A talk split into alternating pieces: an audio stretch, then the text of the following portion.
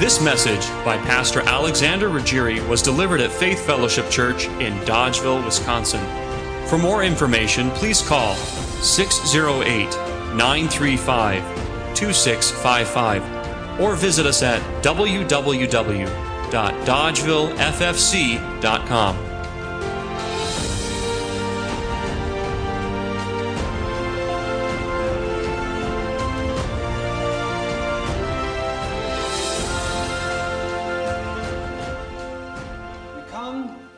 to Mount Sinai.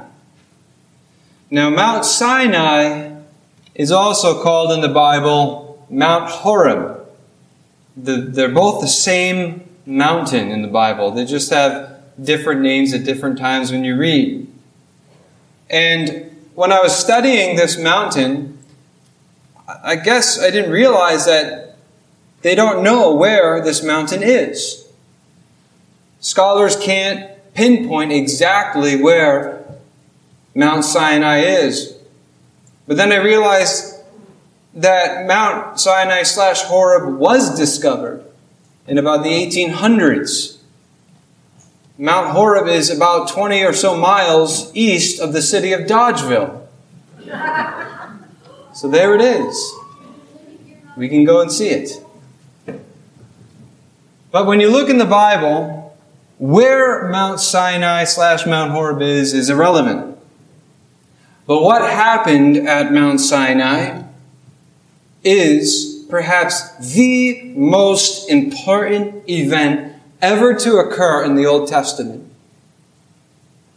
A lot of things happened in the Old Testament, a lot of significant things. I know it's really not a good idea to put one on the pinnacle as being the most important, but I can say is one of the most important things to happen in the Old Testament. What happened at Mount Sinai was shattering to this creation. If you have a sheet of ice uh, in your, or, you know, back where I grew up, there was a river by my house, and during the wintertime we would go out on the ice, and if you came to a thin part in the ice, you'd step on it, and there'd be these cracks that would come out from under your foot. And what God did at Mount Sinai was that He came into this world in a very unique way and it, it left an imprint. And there are all these cracks of significance that came from that moment. And we could have just a whole series of what happened at Sinai.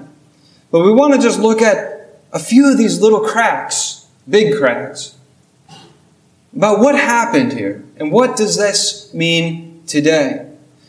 We're going to focus on the giving of the Ten Commandments, the giving of the law at Mount Sinai. And so we'll call this mount the Mount of Law. Now, technically in the Bible, Mount Sinai is actually called the Mountain of God. The Bible calls this mountain the Mountain of God. But because this morning we're going to focus on the purpose of God giving this law at Mount Sinai, we'll call this the Mount of Law. Imagine that you have in your hands in front of you, if you can carry them, the stone tablets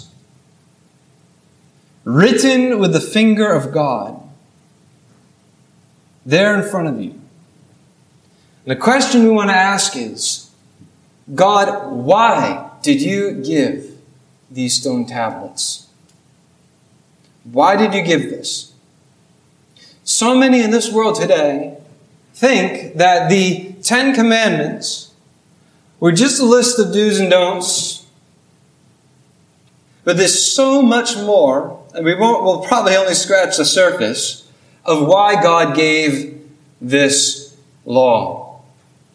Why God gave this. So you have it in your hands. You have it there in front of you, looking at it. God, why did you give this law? As we read in our text, the first reason we see that God gave this is to unveil his character. He gave these Ten Commandments to unveil the character of God. And I'd just like to take a moment. We skipped over this in our scripture reading, but I'll take the moment here now to read the Ten Commandments. In chapter 20 of the book of Exodus, the Bible says, And God spoke all these words, saying, I am the Lord your God, who brought you out of the land of Egypt, out of the land of bondage. You shall have no other gods before me. You shall not make for yourself a carved image, any likeness of anything that is in heaven above, or that is in the earth beneath, or that is in the water under the earth. You shall not bow down to them nor serve them. For I, the Lord your God, am a jealous God, visiting the iniquity of the fathers upon the children to the third and fourth generations of those who hate me, but showing mercy to thousands to those who love me and keep my commandments. You shall not take the name of the Lord your God in vain, for the Lord will not hold him guiltless who takes his name in vain. Remember the Sabbath day to keep it holy. Six days you shall labor and do all your work, but the seventh day is the Sabbath of the Lord your God. In it you shall do no work, you nor your son, nor your daughter, nor your male servant, nor your female servant, nor your cattle, nor your stranger who is within your gates. For in six days the Lord made the heavens and the earth, the sea and all that is in them, and rested the seventh day. Therefore the Lord blessed the Sabbath day and hallowed it. Honor your father and your mother that your days may be long upon the land which the Lord your God is giving you. You shall not murder. You shall not commit adultery. You shall not steal. You shall not bear false witness against your neighbor. You shall not covet your neighbor's house. You shall not covet your neighbor's wife, nor his male servant, nor his female servant, nor his ox nor his donkey, nor anything that is your neighbor's. So this is the Decalogue. This, these are the Ten Commandments. And the, the thing that God first wanted to reveal through these Ten Commandments is to unveil the character of God. And to explain this, I just have to explain it in, in, in a term here with all the beliefs in the world there's this explanation, an attempt to explain the relationship between the creator and the creation. Between that which is created and that which created, or he who created. There's this attempt to explain the relationship among all these beliefs that there is a creator. And you have this spectrum on one end of the spectrum is what is called pantheism. Pantheism is the belief that there is no difference between the creator and the creation. That the creator and the creation are one and the same. And so when you look at the world around you and you see the trees, the trees are God. You look at the grass, the grass is God. You look at the birds, the birds is God. You look at this church building, this church building is God, the stars is God, the, the sun is God. You are God. I am God. The creation and the creator are one and the same. And that takes on different forms. It's very prevalent among Eastern religions. It takes on different forms of animism and such. But at the other end of the spectrum is this belief called deism. Now, deism is a belief that the creator and the creation are different. But they're so different and so far removed that the Creator has absolutely no relationship or influence upon the creation. That the Creator doesn't have any immanent workings, there's no miracles, no intervention. In fact, deism could say that God doesn't really have any interest in the creation. It is as if God wound up the creation and let it off into the universe and is busy doing something else. So you have these two opposite ends of the spectrum. On the one hand, you have pantheism, where God and the creation are one and the same. On the other end of the spectrum, you have deism, which is very popular in the 1800s and 1700s. Many of our founding fathers were deists. But this idea that God is so far removed, so holy, so out there, there's no influence upon this creation. Now, God, the God of the Bible, made a decision to reveal to the world who He is. God steps into this creation and He says, I am a holy God. I am very separate from this creation. So that this pantheistic belief is wrong. I am a holy God. I am separate from creation. However, I am a loving God. I am a caring God. And I desire to have a relationship with my creation. And so God made the decision to come into his creation in different ways at different times. Now imagine you are a Hebrew, an Israelite. You have been in bondage in Egypt for generations and generations. You have been surrounded by the Egyptian belief system, which is kind of over here in the pantheistic side slash polytheistic, that are all these gods, God of the sun and God of this and God of that and God of this. Surrounded by that.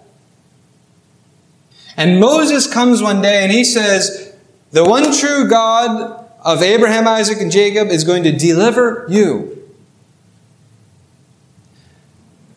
And all of a sudden, there are these miracles happening. These plagues are coming upon judgment on the Egyptians. And Moses takes you and takes you out of the bondage of slavery and you go through this wandering wilderness and you come to the Red Sea and God parts the Red Sea and you come through this miraculous event where the waters are parted and you see your enemy behind you pursuing you, wanting you dead and they come into the, the Red Sea and the waters fall down upon them by the hand of God. And then you go through this wandering experience and you come to this mountain and upon this mountain, God says, I am going to reveal myself to you. You see, up to this point, God had kind of been in the shadows. He was in a relationship with people like Noah and, and Abel and, and people like Abraham in different ways, but it was only until Mount Sinai that God stepped in and said, I am different from this creation, but I am not so far removed from this creation. I want to have a relationship with you, so I'm going to teach you who I am. What that means for you and what that means for me this morning is that God wants to, desires for you to know who He is. In fact, He wants you personally to have a relationship with Him. And so God desires to teach you and open up your eyes to who the God of all creation is. The God who created everything, the moon, the stars, the grass, the trees, the birds, you and me. God wants to know you, wants to be known by you, wants to reveal himself to you and have a relationship with you. So if that is true, it is our obligation to submit to him. It is our obligation to open ourselves to him. And when God says in verse 1 here of chapter 20, God spoke all these words saying, I am the Lord your God, we listen to him. We open ourselves to his speaking. For he, he is the holy God who created us, but he is the loving God who wants to know us. And that is why it is so painful to think that most of humanity has made the decision to ignore God, to slam the door in God's face and to say, I want nothing to do with you. Or to say, I want to believe in you, but I'm going to do it in my own way, in my own terms, in my own fashion.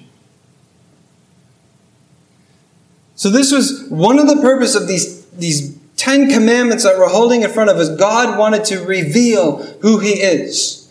He wanted to show the world that He is a holy God separate from this creation.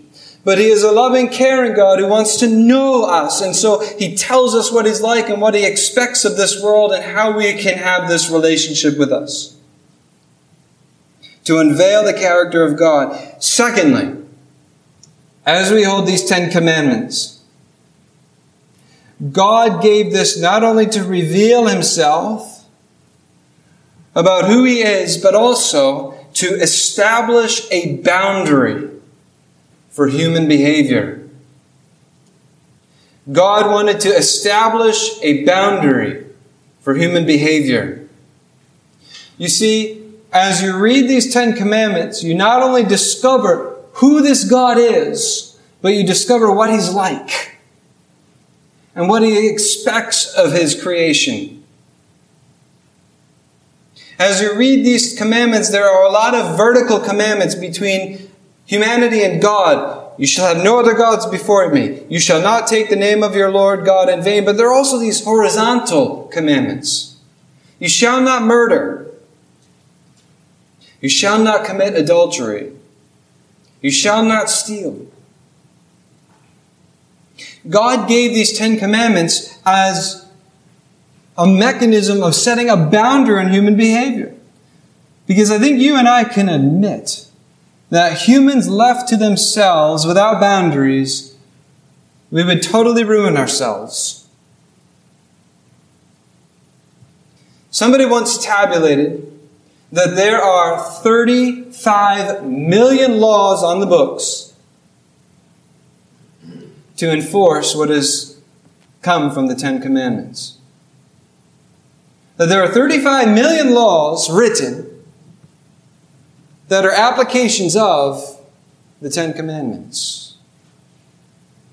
God gave the Ten Commandments as a mechanism of revealing that there is a boundary to the human behavior that is needed. Because there's a problem in a human heart. And left to themselves, we humans, left to ourselves, are chaotic people. We've seen it with our own eyes. You remember it was not too long ago when the event of George Floyd happened. Whatever happened uh, that day, people got upset. And in response to what happened, people made the decision that we are going to throw off the boundaries of law and the boundaries of law, the police said, we are afraid of losing our jobs or we are afraid of what's going to happen, so we're going to step back and not do our duty. And you saw in those cases when human beings decided to throw off the boundaries of law, and the boundaries of law decided to remove those boundaries, you saw immediately there was utter chaos and total anarchy. You saw that in city squares there was total looting and rioting. People's businesses were broken into, they were ruined, there was stealing. There were, there were fires and vandalism and violence. There were murders. People decided to take uh, power to themselves and became gang warlords amidst the city square. It was total chaos because the boundaries of law had been removed. Now, I understand there can be a, an overemphasis on law that is not law but tyranny. And people can write laws that are so beyond what God intended with the Ten Commandments and create these, these restrictions on religion and mandates and all this stuff. But ultimately, God gave these Ten Commandments to create a boundary of law. So the reason why I am so upset with the idea of institutions deciding that any public area that has a monument or a reference to the Ten Commandments, we're going to remove them I'm upset by that, not because I'm trying to fight for, you know, this idea of separation of church and state nonsense. For me, it is a picture that mankind wants to remove boundaries from what God has given. It is a, it is a picture that our society is saying we do not want boundaries. We want lawlessness. And the moment that happens, we as humans suffer. The moment you take those boundaries off, we suffer. We destroy ourselves. So God gave this as a, a guide to set a, a standard for society. And you look around you and you say it's good to have boundaries. Think of it within a work environment. There are certain expectations that you have as an employee. When you're in your job, there are certain boundaries that you're to follow. And if you step outside those boundaries, you get fired. Or think of it within a, a family context. With the children, there are boundaries that are set within the family that the parents institute saying, these are the boundaries we are setting. You don't go outside of them. These are for your good. And when the children go outside of them, they suffer.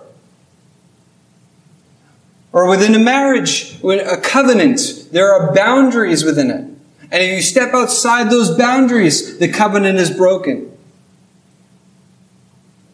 God has so established a world of order that He has set boundaries for our good. So you and I need to ask ourselves, Lord, what are the boundaries that you have set for me? And how am I to walk in them? If I am a sheep, okay, God says He's the good shepherd, we are His sheep. If I am a sheep, and you have set a boundary for my good so that I don't wander into the wilderness to get attacked by a wolf, if I am a sheep in your pen, show me where the pen boundary is. This is one of the reasons why I am personally involved in politics. It's not anything other than I believe God has set boundaries for this world that are good. And so when you see a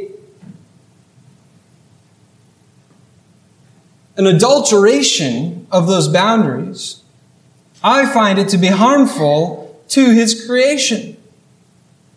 For example, when I think of what happened with the 2020 election, and the provable fraud that occurred, I think of you shall not bear false witness.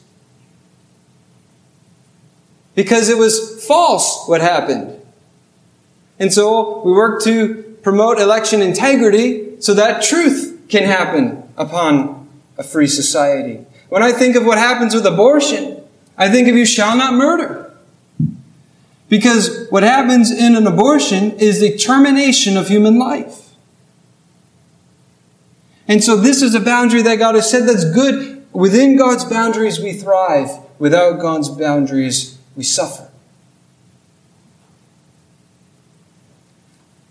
Here are the Ten Commandments, brothers and sisters, to unveil who He is, to establish a boundary, thirdly and lastly,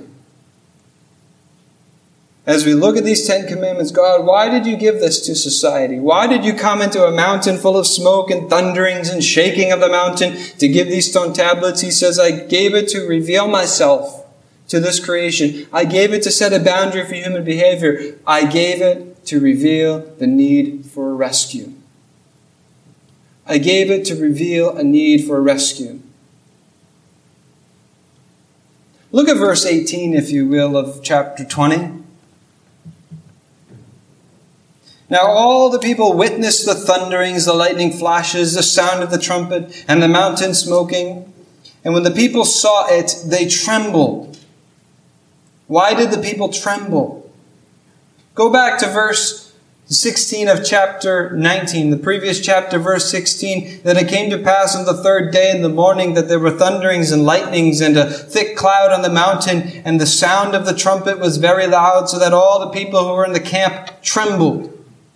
Why did the people tremble? Why did God warn the people that if they look at the Lord, they will perish in verse 21 of chapter 19? Go down and warn the people lest they break through to gaze at the Lord and many of them perish.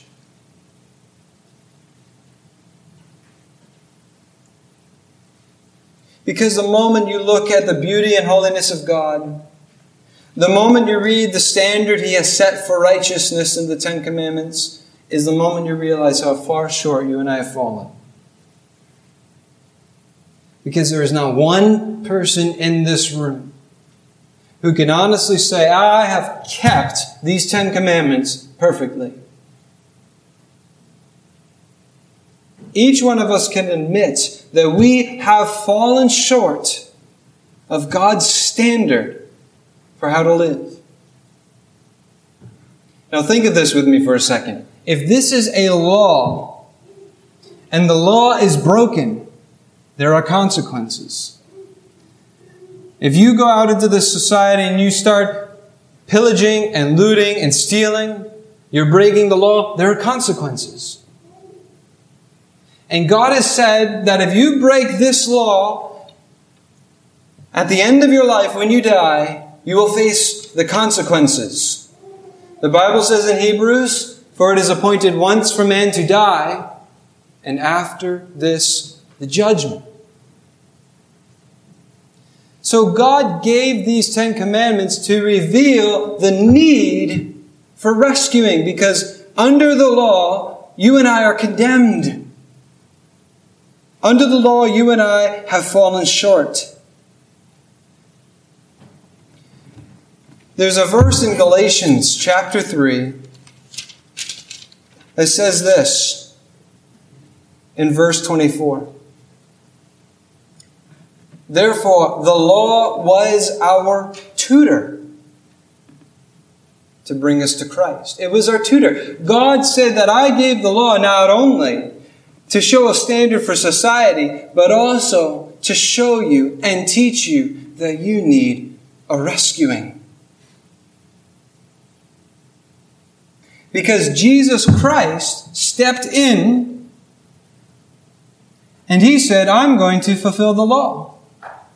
When you look at the life of Jesus, when he lived in this earth, he followed those boundaries, he stepped within those boundaries and obeyed them perfectly. Jesus Christ did not break one law. Therefore, he did not deserve punishment. But what he said, he said, I'm going to be crucified by man, but on that cross, in some profound way I don't understand, Jesus said, I'm going to take punishment for breaking the law. But it's not going to be my punishment. It's going to be yours. He said, I'm going to take the punishment that you and I deserve. So that you can be rescued from that judgment to come because of the one who kept the law. The law was a schoolmaster to bring us to Christ. We, when we read the Ten Commandments, when we look at those stone tablets, we say, this is good for the world. But when we think that God is going to judge based on these Ten Commandments, we are in a very bad situation.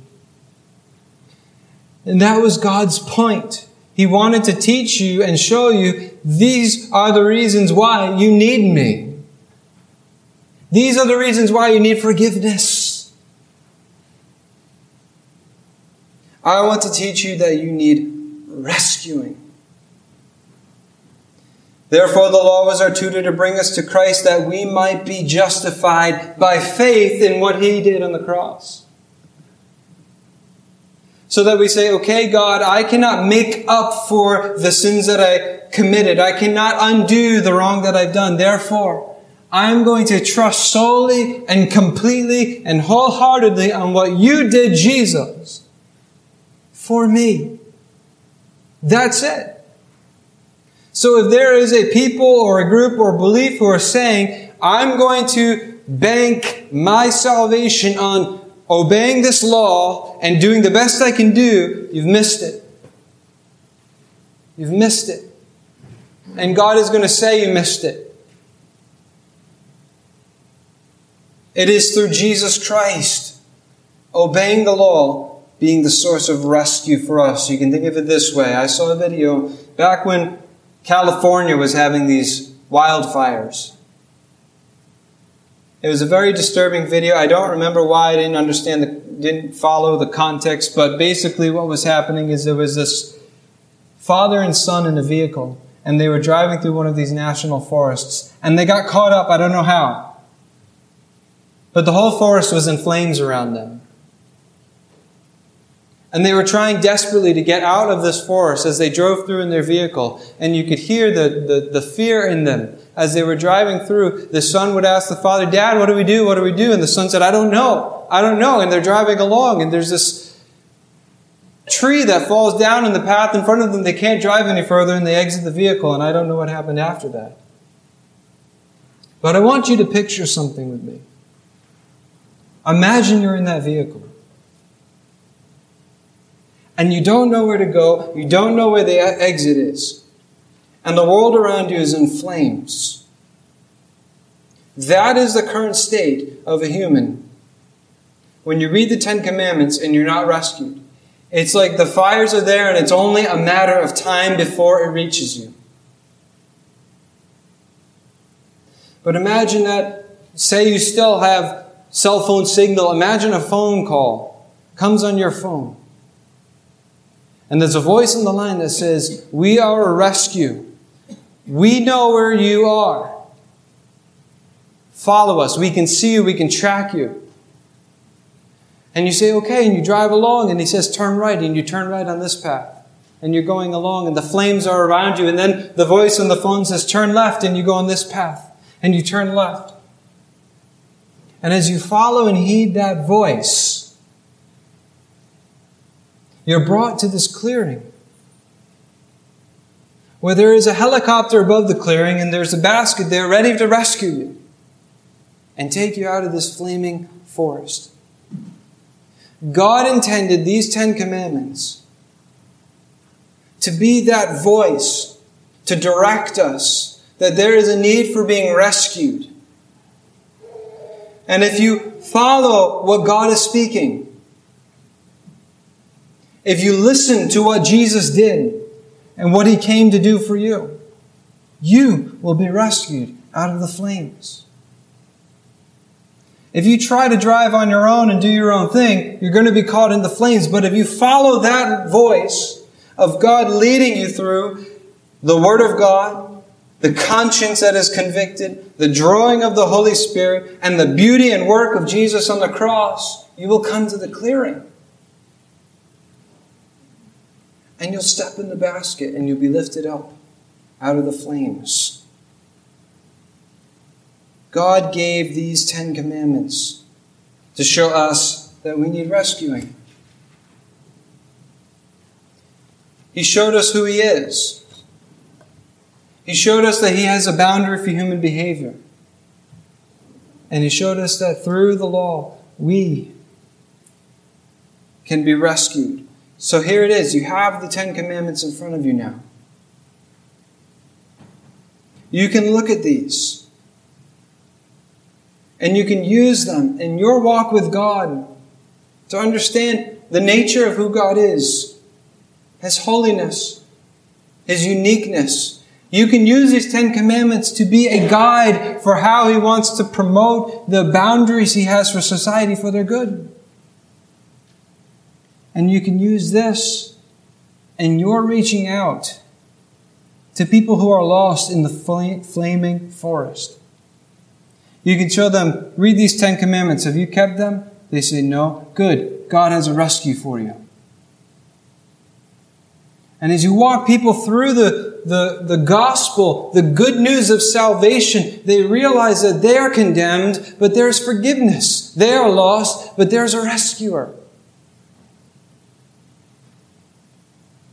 All because of what happened on Mount Sinai. And what it pointed to what would happen on Mount Calvary.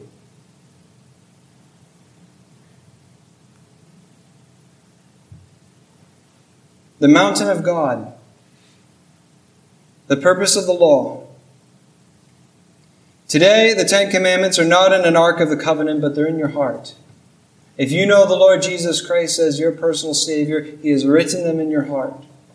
And you can take them and use them for what God intended for those around you. Let's pray. Father God in heaven, there might be someone here this morning who feels like their life is in that flaming forest. Somebody who has felt that they have been trying to do the right thing, but it seems like every way they go, there's a, a dead end and no hope. I pray, Father God, that you would show them the hope. Show them that they need you, they need salvation, and that you offer salvation and forgiveness through Jesus Christ.